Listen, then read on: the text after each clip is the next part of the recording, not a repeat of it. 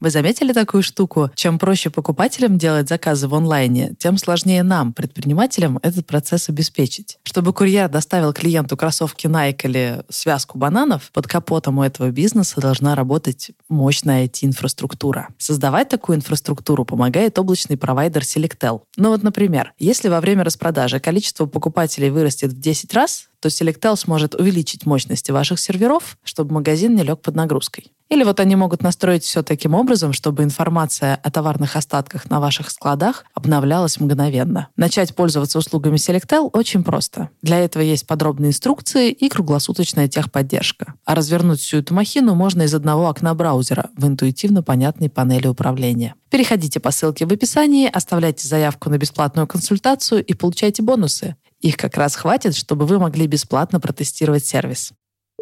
Привет! Это подкаст «Бизнес. Роботы. Мечты». Подкаст о том, как построить бизнес, который приносит много денег, славы и удовольствия. Ну или хотя бы что-то одно.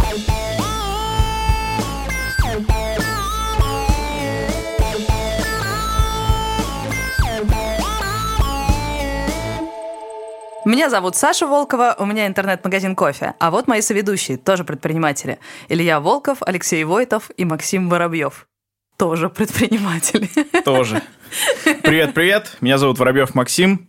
Я все так же делаю точку цвета, ее соучредитель, и у нас все неплохо. Всем привет, меня зовут Алексей Войтов, я по-прежнему франчайзер и франчайзи, и еще основатель федеральной сети суши-баров Капибара Суши. Всем большой привет, меня зовут Илья Волков, я сооснователь парфюмерной сети Библиотека ароматов и онлайн-платформы Библиотека Шоп. Спонсор этого эпизода – компания «Эватор». Вместе со Сбербанком «Эватор» запустил сервис «Плати QR». С помощью этого сервиса предприниматели могут принимать платежи по QR-коду без платежного терминала. Работает это так – вы предлагаете клиенту оплатить покупку с помощью QR-кода и выбираете этот способ оплаты на Эваторе. Эватор генерирует QR-код, а покупатель сканирует его через Сбербанк онлайн или Тинькофф на телефоне. После этого касса печатает чек, а деньги придут вам на расчетный счет. Комиссия за оплату по QR-коду ниже, чем за эквайринг, от 0,6 до 1,5%. Чтобы подключить сервис, у вас должен быть расчетный счет в Сбербанке и смарт-терминал Эватор. Оставляйте заявку в личном кабинете Эватора по специальной ссылке zavrl.ru слэш payqr. Ссылка в описании подкаста. В прошлом выпуске мы придумали челленджи, что именно мы хотим достигнуть за время записи этого сезона. Я сказала, что хочу аж 10 миллионов. Правда, теперь я думаю, на самом деле больше всего я хочу мини-купер. Нафиг тебе мини-купер? На самокате круче. Ну. Я вот, Саш, кстати, у меня есть мини-купер. Я тебя поддерживаю в твоем намерении. Это классно. У тебя мини-купер? Я уже боюсь что-то Илюхе говорить, что я хочу, потому что когда мы каждый раз что-то говорим, я говорю, я хочу дом там, там-то. И, у него все есть. А у меня есть там дом. Саша сейчас говорит, я хочу машину мини-купер. И Илюха говорит, а у меня есть мини-купер. А я хочу носорога посмотреть. А я зимой его видел, да. Поэтому я уже боюсь что-то. Леша, а у тебя придумался челлендж? Я придумал себе челлендж, у меня появилось э, хобби, которое, кажется, может приносить мне деньги, и поэтому мой челлендж заработать 1 миллион рублей в месяц на инфобизе. В нашем кругу инфобизнесмен настоящий. Ничего себе, миллион в месяц. Ух, я чувствую, у меня сторис, сторис от Леши э, задымятся. Ой-ой-ой. Ой.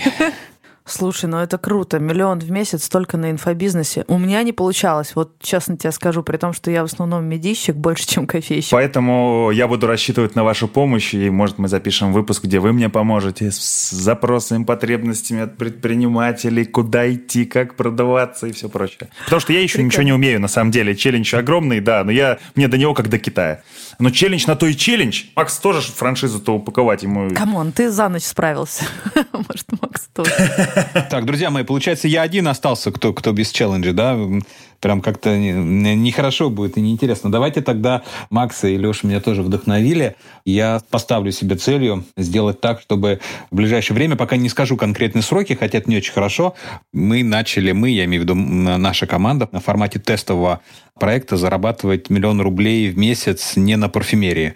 Мы очень сильно отточили свои скиллы именно там в парфюмерно-косметической тематике, и вот сейчас мы хотим попробовать наш experience переложить на другую область, не связанную никак с парфюмерией, на этом пытаться делать какие-то обороты. В общем, ставлю себе такую задачу. А область это назовешь? Давайте я так скажу, что это будет lifestyle. У нас, кстати, близкие вполне челленджи, потому что цель заработать не на основной деятельности. Вот. Круто. А у Максима, насколько я помню, был челлендж э, упаковать франшизу. Сейчас мы все свои знания о франшизах выложим на стол. У меня их будет примерно ноль. Отлично. Хотя у меня есть небольшой опыт упаковки франшизы. Однажды, много-много лет назад, когда я только начинала работать редактором, я устраивалась к Илье э, в качестве копирайтера и помогала ему писать э, лонгрид о его франшизе. Да, это был, по-моему, 14 или 15 год, если мне память не изменяет. Да, я была дико далека от бизнеса, и тем более от франшизы, и мне приходилось задавать миллион глупых вопросов, чтобы понять, что на этом лендинге писать. Погоди, погоди, погоди. Илья, а сейчас-то есть франшиза или нет? Да, франшизы есть. У нас там порядка 10 партнерских пространств успешно и активно работает. Но мы не используем сейчас э, франшизный инструмент как хороший э, рычаг для кратного роста в будущем. Угу. Прикольно. То есть это не, это не тот инструмент, который мы считаем number one для нашего дальнейшего масштабирования. То есть поддерживаете, но особо не вкладываетесь в него? Мы его поддерживаем, аккуратненько где-то какие-то вещи тюним, но вот э, чтобы активно развивать, как это было пять лет э, назад, нет, мы немножко сейчас поменяли наши приоритеты, фокус больше на онлайн, и это понятно в свете последних событий этого года, но франшиза работает, она показала свою стрессоустойчивость, работоспособность, и как бы, ну, нет смысла убивать то, что работает и так приносит э, молоко. Так что она есть, работает, и все хорошо как бы со своей стороны могу сказать, там, может быть, Леша подтвердит или нет, прям такая очень энергозатратная история, потому что сколько партнеров, э, столько мнений, каждый требует внимания, и это прям э, но вот ты сейчас в это погрузишься, ну, будь готов э, к тому, чтобы отвечать не только за себя, но и за всех тех, кто к тебе присоединится. А поскольку у нас, скажем так, все это было распределено от Калининграда до Владивостока и Сахалина, мы как бы работали с небольшими перерывами на сон из-за всех вот этих временных поясов. Так что, Максим, get ready. Первый выпуск нашего первого сезона был посвящен как раз франшизам, и мы разговаривали, стоит ли вообще покупать франшизы, чем они хороши и чем плохи. Тогда Илья немножко рассказывал о том, как у него все устроено, а Лёша рассказывал абсолютно бомбическую историю, как он наклепал франшизу на коленке за день, за одну ночь. И тут он такой, а не хотите нашу франшизу купить? Внимание, у нас одна точка, нет, нет ни бизнес-процессов, нет ни регламентов, ничего. Нифига себе наглость, так. Да, его партнером его звали Михаил, он приезжает домой и говорит, слушай, короче, такая тема, мы франшизу будем продавать. Я говорю, что, блин, какая франшиза? Я даже слова, я даже слова на тот момент такого не знал. Илья там заботал, все продумал, какие-то разработчиков нанял, там прикрутил огромную айтишную систему, разве что просто не установил каждого франчайзи. И Леша такой, франшиза, сейчас будет. Слушайте, на самом деле я тоже присоединюсь к Илье. Ты действительно должен заботиться о своих партнерах, а даже если ты не захочешь, они тебя заставят. У нас сейчас с белорусскими партнерами буквально был забавный случай. То есть нам звонит наш партнер и говорит о том, что буквально вчера его трех поваров побили и посадили в тюрьму, а сегодня он сам убегал от служителей правопорядка, поэтому он временно не сможет э, платить роялти, а еще помогите ему там с поддержанием сайта, приложения, отвечайте штанов? гостям, да, и штанов в том числе. И, конечно же, нам пришлось, не пришлось, а мы с удовольствием помогли ему. Бывают и такие случаи. Блин, просто куда скидывать деньги, Леш? Все-таки мне хотелось бы в бочку дегтя внести ложку меда. Сейчас мы видим, вообще рынок франчайзинга переживает э, достаточно бурный рост, в два раза больше, чем обычно, потому что сложилась ситуация, при которой те самые инвесторы, у которых лежали еще в апреле деньги на счетах, достаточно большие, на депозитах. Наше, соответственно, государство объявило налог на прибыль свыше миллиона рублей, и эти деньги со счетов достали. Причем на июль месяц Центробанк сообщил о рекордной выемке. 2 триллиона рублей оказалось на руках у людей. Ого. Да. Кто-то потратит на технику, кто-то на машину, кто-то там э, на платину, на золото, но часть этих денег будет инвестироваться в открытие реального сектора, реального бизнеса. И франшиза в этом случае наиболее как раз-таки надежный и такой безопасный способ инвестировать в реальный бизнес, что, в общем-то, и подтвердил Илья. А, я так понимаю, ни один из франчайзи во время пандемии ковида не закрылся. То есть франчайзинг – это некоторый зонтик такой, который прикрывает партнеров. И поэтому мы сейчас уже видим э, рост спроса на франшизы. А, Максим, ты поэтому решил именно сейчас упаковывать свою точку цвета во франшизу, чтобы заработать все эти триллионы? Да я сомневаюсь, что там можно все заработать. Слушай, ну мы захотели ее упаковать, потому что, во-первых, есть проблема, как расти дальше. Хочется сделать какой-то большой шаг, а не шажок. И нету четкого плана пока. Ну, вроде как он начинает появляться и вырисовываться. Нам кажется с компаньоном, что упаковка франшизы может нам помочь с довольно быстрым и активным ростом вширь, в первую очередь, и с покрытием небольшого того спроса, который есть в регионах. Но и опять же, люди благодаря подкасту приходят и иногда спрашивают, а что там, а что там, а что там. А, Да, и хотелось бы на этот э, вопрос очень четкий дать ответ. Вот табличка, вот рисунок, вот схема, вот договор. ага. А почему именно регионы? Ну, не обязательно, конечно, просто именно сейчас почему-то запрос не из Москвы, не из Питера, а именно больше из региональных городов. От 300 там, до миллионов. Я помню, что у Лёши э, 25 плюс точек. Кажется, он сам сбился со счета их считать. Лёш, ты за счет франшизы так резко растешь, и, и, судя по всему, как раз в регионах. Да, растем мы за счет франшизы и именно в регионах. И более того, основной спрос связан с интересом из микрогородов от 20 до 50 тысяч человек. И это неспроста, потому что действительно в крупных городах, даже не в крупных, а начиная с 300 тысяч и выше, уже кровавый рынок в таких э, консервативных сферах, в общем, в которых мы работаем. А в маленьких же городах рынок существует, но он очень слабый. И это идеальная платформа для прихода сильного игрока, коим является в основном франшизы. Да, и у меня куча вопросов. У меня куча вопросов возникает. Я даже не понимаю таких элементарных вещей. Вот есть бизнес, у него есть логотип, есть какая-то фактура, есть система автоматизации, система обучения сотрудников. Что дальше? Алексей, что дальше? С чего начинать разрабатывать франшизу? Как это работает? Я не совсем понимаю. Какой-то должен быть договор, правильно? По которому ты разрешаешь человеку использовать там что-то, что-то, что-то. А дальше что? Почему он через месяц не уходит от тебя? Почему он продолжает тебе платить роялти?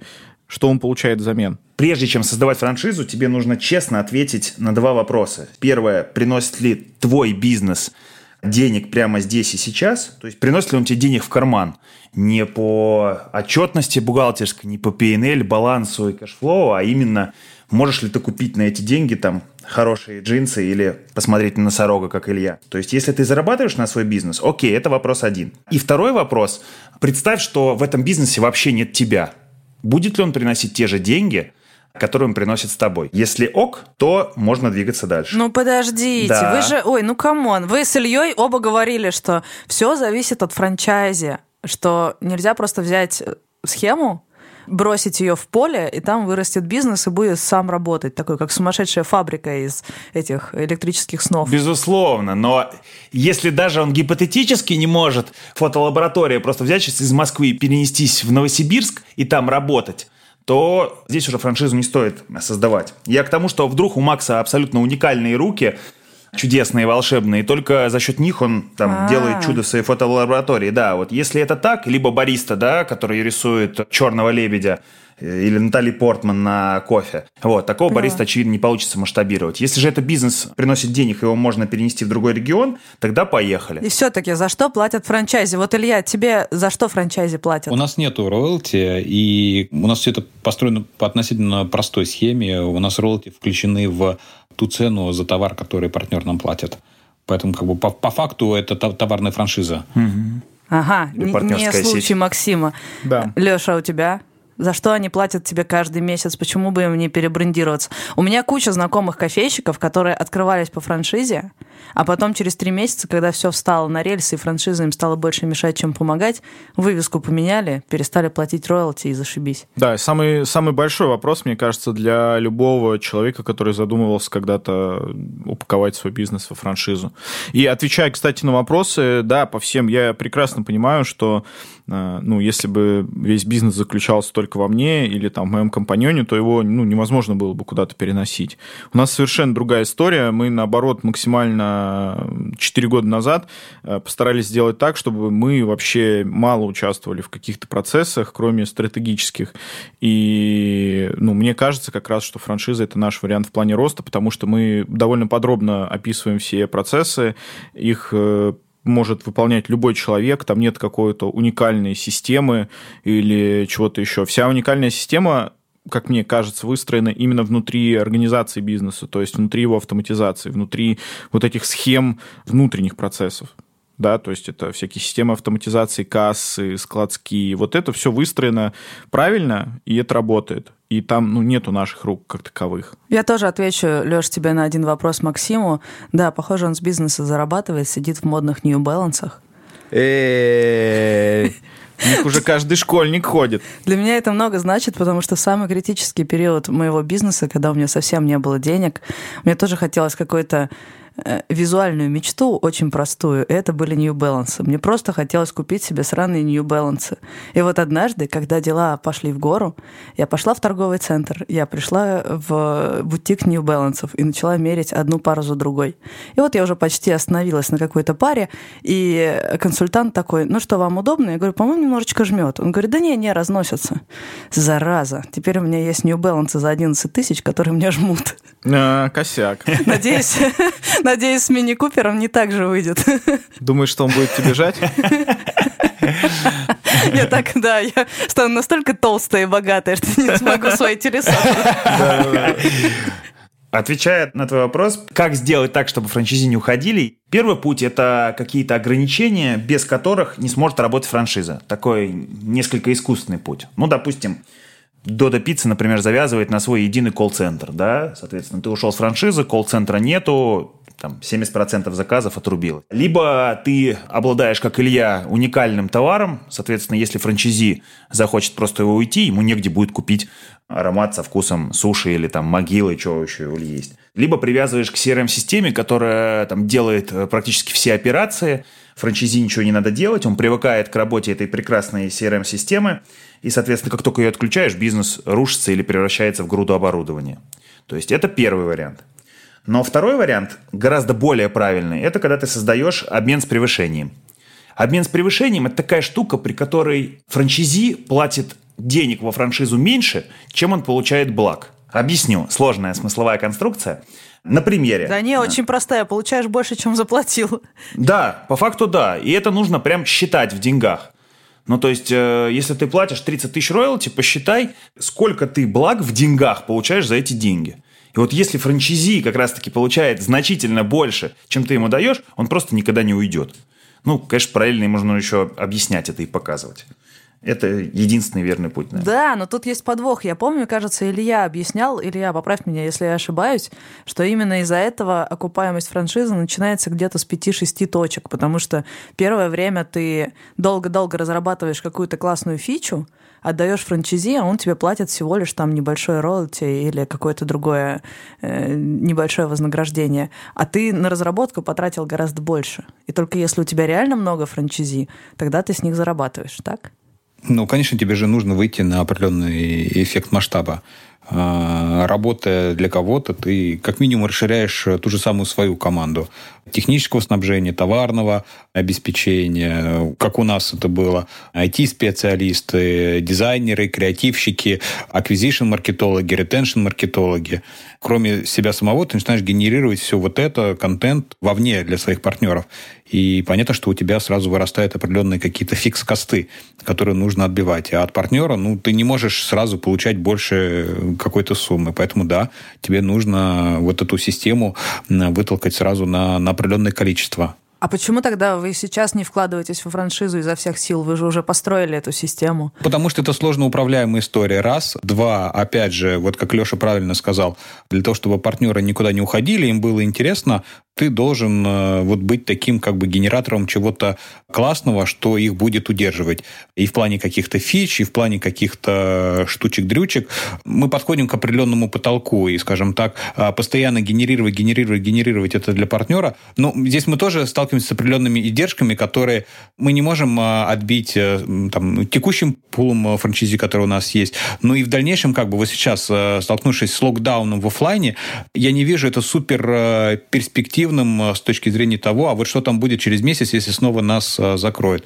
Поэтому мы сохранили тот пул лояльных партнеров, которые с нами работают, показывают хорошие перформансы ради себя, ради них. И сейчас ищем новые точки роста на стыке онлайна и офлайна. Я даже больше, наверное, сказал, на, на, просто на стыке онлайна и IT-технологий. Ну и, конечно, мы думаем, как это можно потом экстраполировать, переложить на наши работающие э, точки, наши собственные и партнеров для того, чтобы дать какой-то им дополнительный источник э, дохода.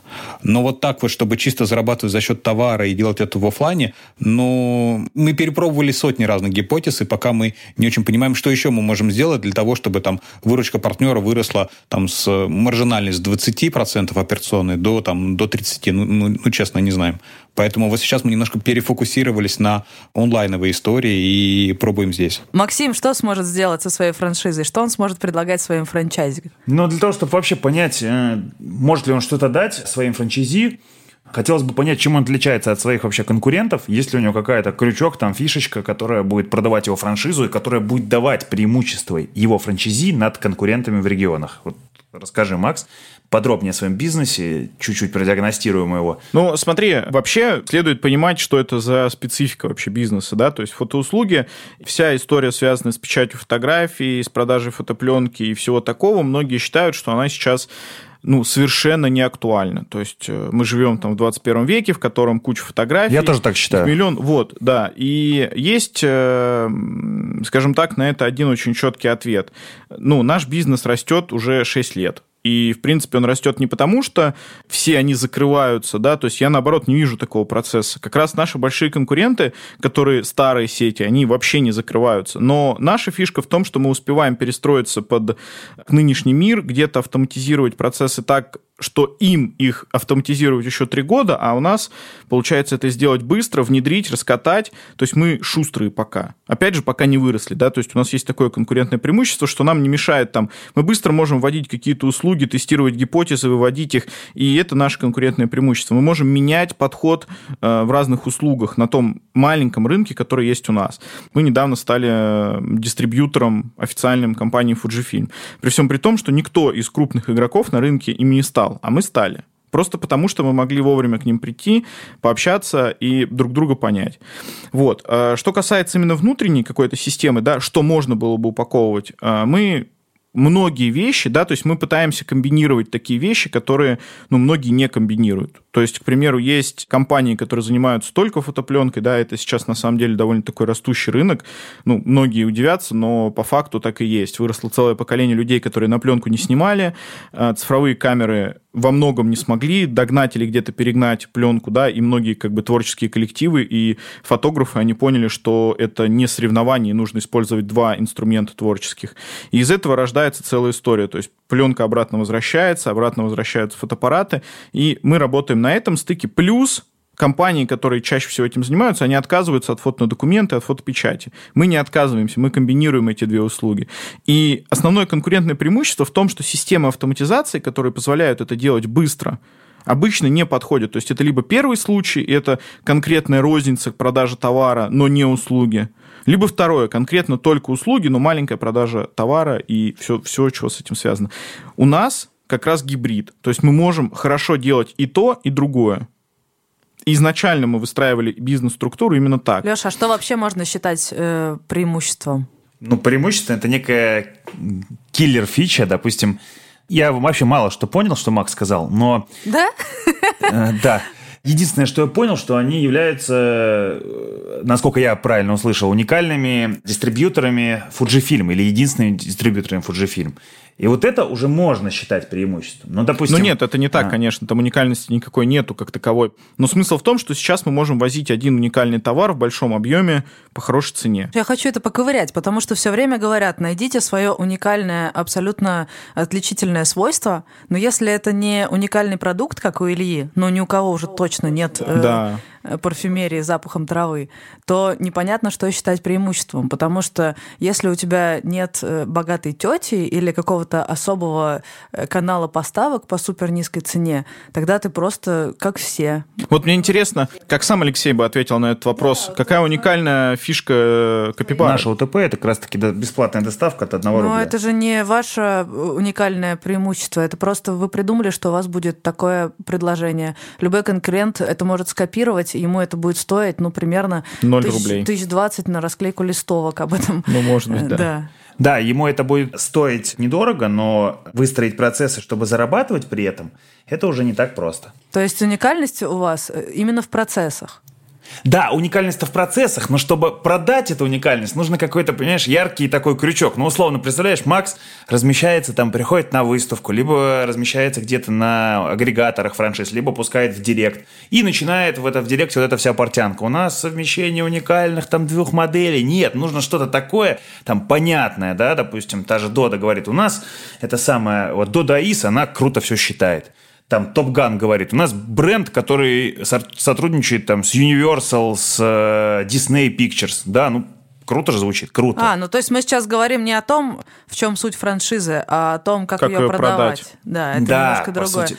У меня просто тоже была э, мысль упаковывать э, заварили во франшизу, когда у меня была кофейня. Ну, то есть это была не моя мысль, просто меня слишком часто спрашивали, продаю ли я франшизы. Но это же бренд. По факту да. заварили, это больше был даже бренд, чем кофейня. Это да, именно какое-то раскрученное имя было известно. Мне не захотелось этим заниматься, потому что кажется, самое классное это сами процессы, а их очень сложно продать. То есть ты такой берешь и говоришь, у меня все классно организовано. Ну как ты это покажешь? Ты откроешь все свои Excel, покажешь, как там у тебя все настроено, как ты все классно считаешь, как все это гибко работает. Но это такая нудятина. А у меня не было хорошо выстроенных процессов. Поэтому мы продаем киллер-фичу, а работаем на бизнес-процессах. Да, поэтому у меня было что продать, то есть было понятно, что я продаю. Я продаю киллер-фичу, это кофейня заварили, та самая знаменитая. Но за этим вообще ничего не стояло, потому что у меня не было выстроенных процессов. А вот у меня еще рождается такой вопрос сейчас в процессе обсуждения, да, почему вы считаете, что вообще нужно продавать? Ну, то есть по факту, да, сидит человек где-то в каком-то городе, и он говорит, блин, а я хочу открыть фотолабораторию. Ну, то есть я сам фотограф, и это было бы прикольно. Кажется, что на последнем метре ну, может быть, и не нужно будет доп. продавать. То есть имеется смысл, что, смотри, у нас, может быть, и нету какой-то прям четко понятной для тебя в начале фишки, которой там мы выступаем, да, но мы знаем, как открывать, мы знаем, как сделать ее прибыльной, мы знаем, как посчитать цифры, и, во-первых, мы проведем какой-то плановый анализ на этапе, когда ты хочешь это открыть, и скажем тебе вообще, а выстрелит это нет. Мы тебе покажем, на какие моменты обратить внимание конкурентов, да, то есть посмотреть, сколько у них чеков, сколько, как у них что устроено, и понять вообще, сможешь ты на этом рынке выжить потом или нет, без разницы, с нашей франшизой или без нашей франшизы. Ну, это сейчас похоже на консалтинг скорее, чем на франшизу, когда ты просто помогаешь людям. А разве франшиза это не частично консалтинг? То есть, Просто, ну, это Максим, же большая я, доля, я понимаю, что вот эта часть с продажей, она связана с тем, что у тебя, если ты строишь именно франшизу, причем мы в первом выпуске, том самом, мы тогда говорили о том, что есть два типа франшизы. Один тебе помогают чисто запуститься, есть команда запуска, и потом все, франшиза фактически тебе не нужна. А есть э, другая долговременная франшиза, которой ты постоянно платишь роялти или э, торговое отчисление, как в случае с э, франшизой Ильи. Так вот, для того, чтобы долгосрочная франшиза начала окупаться, тебе нужно, ну, как минимум 5 франчайзи или 10, или 15, угу. ну, зависит от твоей экономики. И если тебе за год два человека пришли и сказали, слушай, кажется, я хочу э, купить твою франшизу, и, исходя из какой-то конверсионной воронки, примерно ноль из них реально купят. Угу. А тебе нужно построить такую воронку, чтобы на выходе у тебя было аж 20 франчайзи. Это же, ну, непросто. А если ты начнешь уже упаковывать, тратить на это ресурс, а у тебя будет всего один франчайзи, ты будешь работать в минус. У меня была у знакомых такая э, ситуация, они построили веганское кафе в Париже, и к ним пару раз приходили и говорили, о, классное кафе, хотим такое же, хотим франшизу. И они углубились во все эти бюрократические процедуры, а там очень дорого в Париже стоит, угу. тебе там надо что-то миллион заплатить чиновникам, чтобы иметь право открывать франшизу. И вот когда они в это вложились, вынули огромный кусок маржи из своего бизнеса, оказалось, что в итоге никто вот не готов прямо сейчас принести им деньги и купить их франшизу. Ну, то есть математика не сошлась по итогу? Ну, просто оказалось, что они переоценили спрос угу. на свою франшизу. Поэтому кажется, Леша тебя готовит к тому, что франшизу надо будет продавать, упаковывать, в смысле маркетингово, делать сверху вишенку на торте, да, Леш? Да, я тоже так. Да, да, да, я согласен. Угу. И все правильно говоришь, Саш. И ты, Макс, здорово говоришь, но дело в том, что до вот этих всех объяснений, анализа рынка и конкурентов просто не дойдет, потому что он увидит еще 5-7 10 э, франшиз, когда будет искать фотолабораторию, и просто не кликнет по твоей, если там не будет какой-то отстройки киллер-фичи, и как угодно ее можно ОТП называть. Дальше, если он уже кликнет, соответственно, по твоему классному ОТП, и тут ты ему уже как надо на уши подсядешь со всеми своими бизнес-процессами и покажешь, что ты можешь там вот так. Илья, а ты свою франшизу прям продавал? Прям ходил по рынку и продавал, говорил, ребята, купите. Нет, ну, слушай, нет, такого не было, чтобы я ходил и продавал. Понятно, что мы принимали участие в каких-то отраслевых э, мероприятиях, и я там выступал. Но нет, это, это digital-маркетинг. Мы настраивали лидогенерацию, и нам падали лиды, которые мы обрабатывали. Но опять же, у Ильи все-таки продуктовая франшиза, как он говорит. Есть уникальный продукт, и им, в принципе, не важно, какие у тебя процессы, им важно просто, чтобы ты его продавал. Ну, это совсем другая история, как мне кажется. Совсем. Прям, ну, в корне. Ну и вот смотрите, еще такой момент, который мы выявили у себя. А, людей очень интересует, когда они запускают франшизу. Один из э, первых вопросов, Леша, вот подтверди так или нет. У нас э, сколько ежемесячно, там ежеквартально я смогу денег выводить э, для себя из проекта? То есть сколько она мне будет приносить? Там, например, оборот миллион, но вот все вот эти ваши косты, сколько они составят для того, чтобы я там минимум 200-300 тысяч себе мог позволить вывести на какие-то мои хотелки. Поэтому, Максим, вот здесь как бы надо понять, э, вот запуская аналогичную точку где-нибудь в Самаре, э, Петропавловске-Камчатском, вот сколько человек сможет э, вытягивать из бизнеса, если сможет? А если сможет, то через когда? На этот вопрос очень легко на самом деле ответить, потому что у нас есть хороший массив данных за пять лет, мы знаем все выручки, мы знаем плюс-минус, как вообще живет этот бизнес в регионах. Мы понимаем, какой у них средний чек, он чаще всего даже выше, чем в Москве. И вообще очень много понимаем о финансовой модели и составных частях бизнеса. То есть какие есть косты, каких нету, от чего можно отказаться. И поэтому мы на этот вопрос очень хорошо можем ответить. Очень легко. Ну, а то есть у вас есть как бы данные по регионам, Макс? Да, да, да, да, да. У нас есть э, данные. Их, правда, не так много, и они, может быть, немножко устаревшие, но сам факт, что их легко очень ну, узнать. То есть можно легко очень приехать в город, и если прям нужно, то за день оббежать 10 э, точек и сразу понять э, вообще средний чек и все остальное. То есть это такая, ну, очень прозрачная история. А какие точки обижать? Конкурентов ты имеешь в виду? Конкурентов, конечно, да. Ну, фишка в том, что в каждом же городе есть такие лаборатории. Ну, они есть, они есть старые пары. И плюс-минус понятно по ним, в каком состоянии эта сфера находится. И есть такие города, где есть монополисты, которые, я вас уверяю, чувствуют себя очень неплохо. У них там по 10, по 15 магазинов на город. И, ну, понятно, что туда заходить с франшизы «Точки цвета» тяжело, потому что это прям хорошо известный, отточенный бренд, и они им самим в пору продавать франшизу кому угодно, да.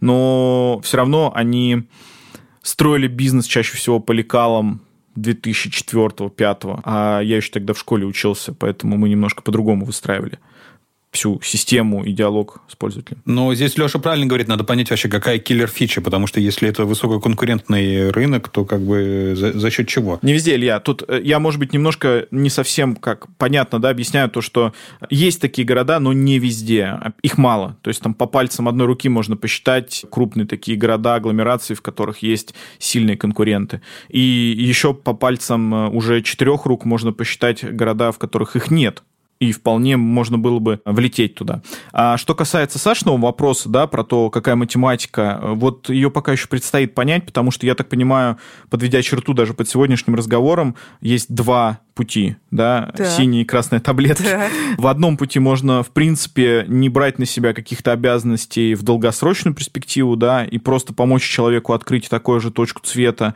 но тогда возникает один ряд минусов, ты не можешь контролировать качество, ты не можешь никак повлиять, да, то есть она есть где-то там, где-то в условном городе точка цвета, но она к тебе не имеет никакого отношения, она работает по-своему, возможно, через полгода там уже все изменится, да, но при всем при этом ты здесь сейчас помогаешь человеку открыться, ну а дальше он уже сам.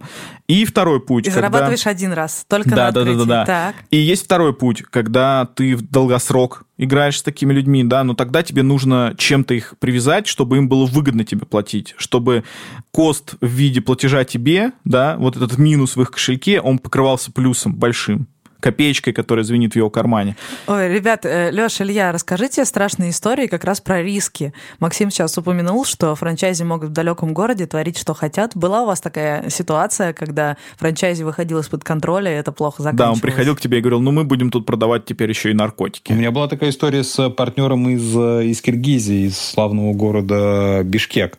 И здесь мы столкнулись прям с локальным менталитетом, который немножечко отличается от того, что мы себе нафантазировали в Москве. Когда партнер говорит, что как бы вот это хорошо по его лекалам, по нашим это выглядит абсолютно отстойно. И здесь мы как бы нарвались на то, что были нарушены все наши стандарты по открытию магазина, по выбору материалов, по выбору подрядчиков, были нарушены стандарты по подбору персонала. Вот это меня ужасно пугает просто. Да, в общем, все это закончилось э, тем, что как бы партнер пытается по-восточному с нами договориться, но мы понимаем, что это вообще ни в какие ворота э, не идет. И все закончилось тем, что ну, мы через 4 месяца разорвали с ними наш э, договор. Мы сказали, что как бы вот то, что вы делаете, мы не хотим к этому иметь никакого отношения. Пожалуйста, меняйте вывеску, снимайте все наши элементы фирменного стиля. Пусть это будет там ваш формат, который вы придумали. А, пожалуйста, если вы знаете, как на местном рынке работать правильно и, скажем так, наши стандарты вас не устраивают, делайте как хотите, но как бы это не наша история. Все, и мы закрыли этот Ужас. проект. Алексей, а вообще бывают какие-то варианты, как можно этого избежать в юридическом плане, то есть составить таким образом и подготовиться к диалогу с будущим франчайзи таким образом, чтобы ты мог в один момент, ну, во-первых, с ним не спорить, да, когда он задает тебе вопрос такой, мы, у нас там принято голову, я не знаю, там, верблюда от, свежеотрезанную вешать на входе при, при открытии, и вы такие, нет, это не по стандартам, то есть юридически можно это как-то от этого защититься или нет? Э, на самом деле полностью от рисков защититься невозможно, потому что каждый франчайзи – это целый, как говорится, отдельный мир и отдельный предприниматель. Но, безусловно, э, для того, чтобы максимально хеджировать свои риски, необходимо прописывать это в договоре. И вот такие случаи, да, это как э, в Соединенных Штатах, да, вот эти тупые законы, что нельзя льва в самолете перевозить и все прочее. Вот как раз-таки в договоре франшизы нужно делать именно так, постараться предугадать все возможные моменты и прописать их в договоре с учетом, конечно, штрафных санкций чтобы будущий франчайзи, который будет читать договор, увидит, что там за нарушение там, тех карт один штраф, за несогласие с технологией там другой, третий. Безусловно, это отпугивает потенциальных франчайзи, но если они на этом этапе уже начинают сомневаться, значит, просто не твой человек. Значит, он уже в голове держит, а вдруг я захочу сделать по-другому, и мне запретят да, и если у него есть такие мысли, то он не готов как бы играть по правилам франчайзинга, значит, это не твой партнер. Вот. И тем не менее, у нас договор постоянно совершенствуется, мы добавляем тех самых э, львов в самолете, но полностью не уйти. У нас был забавный случай, когда мы подготовили классную кампанию про Хэллоуин, мы сделали ролл, он назывался «Гидра», и мы целый месяц рассказывали о страшных фильмах, там, о ведьмах, там, о всем прочем. Вот, а франчайзи был из э, города Пинск. Мало того, что Пинск это очень верующий город, еще и франчайзи принадлежит какой-то альтернативной православной церкви. Короче, он сбунтовался и сказал, что я не буду соответствовать э, этой маркетинговой кампании, отказываюсь ее проводить в соцсетях. Мы, тем не менее, настояли, и после этого он написал в управляющую компанию официальное письмо от э, имени Господь Бога вот, о том, что э, управляющая компания взяла на себя грех, э, о том, что упоминали дьявола в суе и все остальное. Это прям было за печатью франчайзи. Вот, и мы после этого просто внесли корректировку в договор о том, что ну, как бы франчайзи, подписывая договор, априори соглашается там с э, маркетинговой политикой, э, которую проводит управляющая компания. Блин, вы не, вы не пошли на уступки? А, да. Слушай, из-за этих договоров я вспомнила свой договор, который я подписывала, когда подписывала договор аренды, и я прочитала там много интересного. Сейчас вам процитирую. Видимо, тоже были какие-то интересные прецеденты, после чего договор сильно расширился. Он был там на 15 листах. А, запрещено хантить сотрудников управляющей компании. Окей. Сотрудникам запрещено увеличивать или уменьшать громкость голоса так, чтобы клиенту было не слышно. Представляете, отдельно прописали, что сотрудник не должен шептать, чтобы выбесить клиента. Ну, запрещено носить шорты, джинсы, рваные брюки и сланцы, головной убор обязательно. Нельзя во время работы долго разговаривать с друзьями, читать книгу или молиться. Погоди, это в договоре аренды? В договоре аренды прописано, что нельзя моим сотрудникам. Ага. Если мои сотрудники будут, например, молиться во время работы, тогда договор может быть расторгнут. Ну, там, два раза штраф, потом расторгнут. Угу. Митинговать нельзя во время работы моим сотрудникам.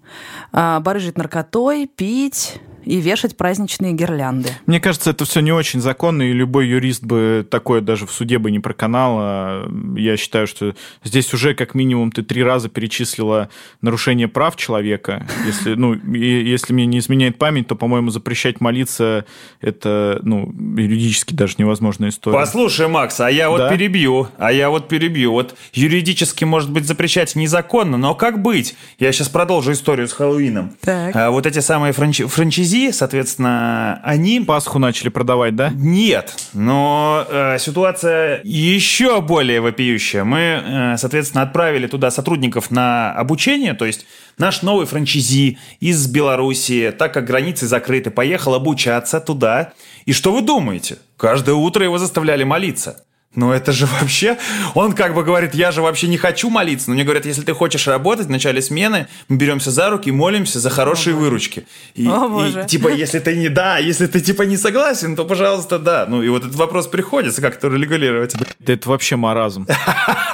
А ты говоришь, нельзя в договоре писать. Вот пиши. Не, ну я имею в виду с такой, как бы, м, околосудебной практики. Ну, скорее всего, ни один суд это не посчитает вообще. Тем не менее, договор э, между вами это ваше просто это гражданский договор, договор лицензии или концессии, это гражданский договор, и в нем договариваетесь о чем хотите. Это твой способ отсеять психов. Еще пара технических моментов. Во-первых, хотелось бы еще раз проговорить для наших слушателей, если они не слушали тот самый первый выпуск первого сезона, о том, как в принципе можно зарабатывать на франшизах. Типа, какие есть способы. Расскажите, Илья, Леша.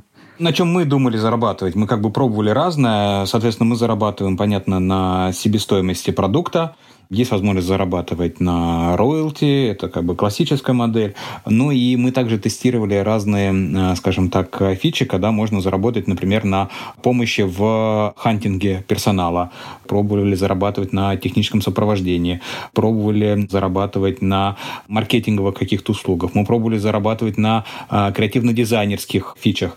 Но, скажем так, мы поняли, что слишком много трудозатрат с нашей стороны в каждое из этих направлений, в дизайн, в маркетинг и так далее, а выхлоп, он, э, он небольшой. Мы не видим какого-то кратного роста оборота у партнера, из которого он мог бы нам платить какую-то сумму процентов. Поэтому по прошествии определенного времени, ну и плюс, скажем так, чтобы не захламлять партнера какими-то многочисленными фичами, вот купи вот это, вот это, вот это, вот это, мы просто все это упростили, потому что простота это важно, до того, что, дорогой друг, у нас есть, скажем так, вот такая ценовая политика, и в нее, в зависимости от АБЦ модели, которую ты выберешь по сопровождению, у нас включается то-то, то-то, то-то. Ну и как бы партнер это выбирает. Илья практически все перечислил, но есть еще два неочевидных способа зарабатывать. Первый способ – это снижение стоимости закупки за счет как раз-таки закупки всей сети. Масштаба, да? Эффект масштаба. Мгм. Да, эффект масштаба. У тебя сейчас э, три точки в корпоративной сети, и ты покупаешь пленку за 1000 рублей, образно говоря. Через год у тебя 33 точки в сети, и ты уже в свою же сетку, не во франчайзинговую, покупаешь не за 1000 рублей, а за 500 рублей пленку. То есть твои франчайзи снизили стоимость твоей закупки и, соответственно, операционные расходы. И это первый скрытый заработок. А второй, смотри, у тебя сейчас, э, допустим, три точки, ты растишь франчайзинговую сеть, параллельно растишь э, свою корпоративную сеть. Но зарплату твоей большой команды, которая у тебя будет, оплачивают франчайзи, а ты эту команду используешь для развития своей внутренней сети. То есть, по факту, тебе полностью франчайзи оплачивает вход на крутейшую команду, которую ты используешь в развитии своего личного бизнеса. Тут уже достаточно большие суммы выливаются. А еще я помню, Илья упомянул, что потом, когда ты упаковал франшизу, пора идти куда-то на выставки и ее там показывать. Что за выставки, где продавать франшизу? Слушайте, да, могу точно сказать, сейчас две ведущие выставки проходят, вообще три выставки проходят в России. Это Buy Brand Expo, Moscow Franchise Expo и фестиваль франшиз. Но по большому счету самая крупная, самая топовая выставка, где собираются до 700 разных франшиз, это как раз-таки Buy Brand Expo. Она проходит в Крокусе весной и осенью. Именно туда и нужно ехать. Стоимость э, аренды стенда астрономическая, там от 500 тысяч и до бесконечности. Лидов генерирует очень много. Да, все верно. Все так. Но из чего Максиму начать? Да, Макс, так как, в общем-то, нам нужно нашей командой выполнять твой челлендж, Поэтому тебе домашнее задание. Чек-лист франшизы, как я уже сказал, состоит из э, большого количества пунктов, и бесплатно его не отдаю. Вот. Да, я только хотел на эту тему пошутить. Номер карты в комментариях, если что. Есть четыре фундаментальные вещи, без которых, без которых невозможно запустить франшизу, но уже с которыми как раз-таки можно стартовать. Это первое э, – зарегистрированный товарный знак. Второе э, – договор. Третье – презентация. И четвертое – финансовая модель. Вот с, с этими четырьмя штуками можно стартовать. Подумай, что у тебя есть, чего нет, и в следующем выпуске расскажешь. Это был второй эпизод второго сезона нашего подкаста «Бизнес-роботы мечты». Напомню, спонсор этого эпизода – компания Эватор. Вместе со Сбером Эватор запустил сервис «Плати QR». С помощью сервиса предприниматели могут принимать платежи по QR-коду, ну, без платежного терминала. Работает это так. Вы предлагаете клиенту, хотите оплатить покупку с помощью QR-кода? И, если да, выбираете этот способ оплаты на Эваторе. Эватор генерит QR-код, а покупатель сканирует его через Сбер онлайн или Тиньков на телефоне. После этого касса напечатает чек, а деньги придут на ваш расчетник. Комиссия за оплату по QR-коду ниже, чем за эквайринг, от 0,6 до 1,5%. Чтобы подключить сервис, у вас должен быть, во-первых, расчетный счет в Сбербанке и, во-вторых, смарт-терминал Эватор. Оставляйте заявку в личном кабинете Эватора по спецссылке zavrl.ru slash payqr. Ссылка в описании подкаста. Вместе со мной подкаст вели предприниматели Максим Воробьев, Алексей Войтов и Илья Волков. Над выпуском работали продюсер и редактор Артур Белостоцкий и звукорежиссер Илья Аржадеев. Слушайте нас в Apple подкастах, Google подкастах, CastBox, Яндекс.Музыке и Spotify. Если вам нравится наш подкаст, делитесь им с друзьями и обязательно оставляйте отзывы в Apple подкастах и CastBox, особенно в CastBox, там мы можем вам отвечать. Всем пока! Пока-пока. Друзья, был рад всех слышать. До следующего раза. До новых встреч. Пока-пока.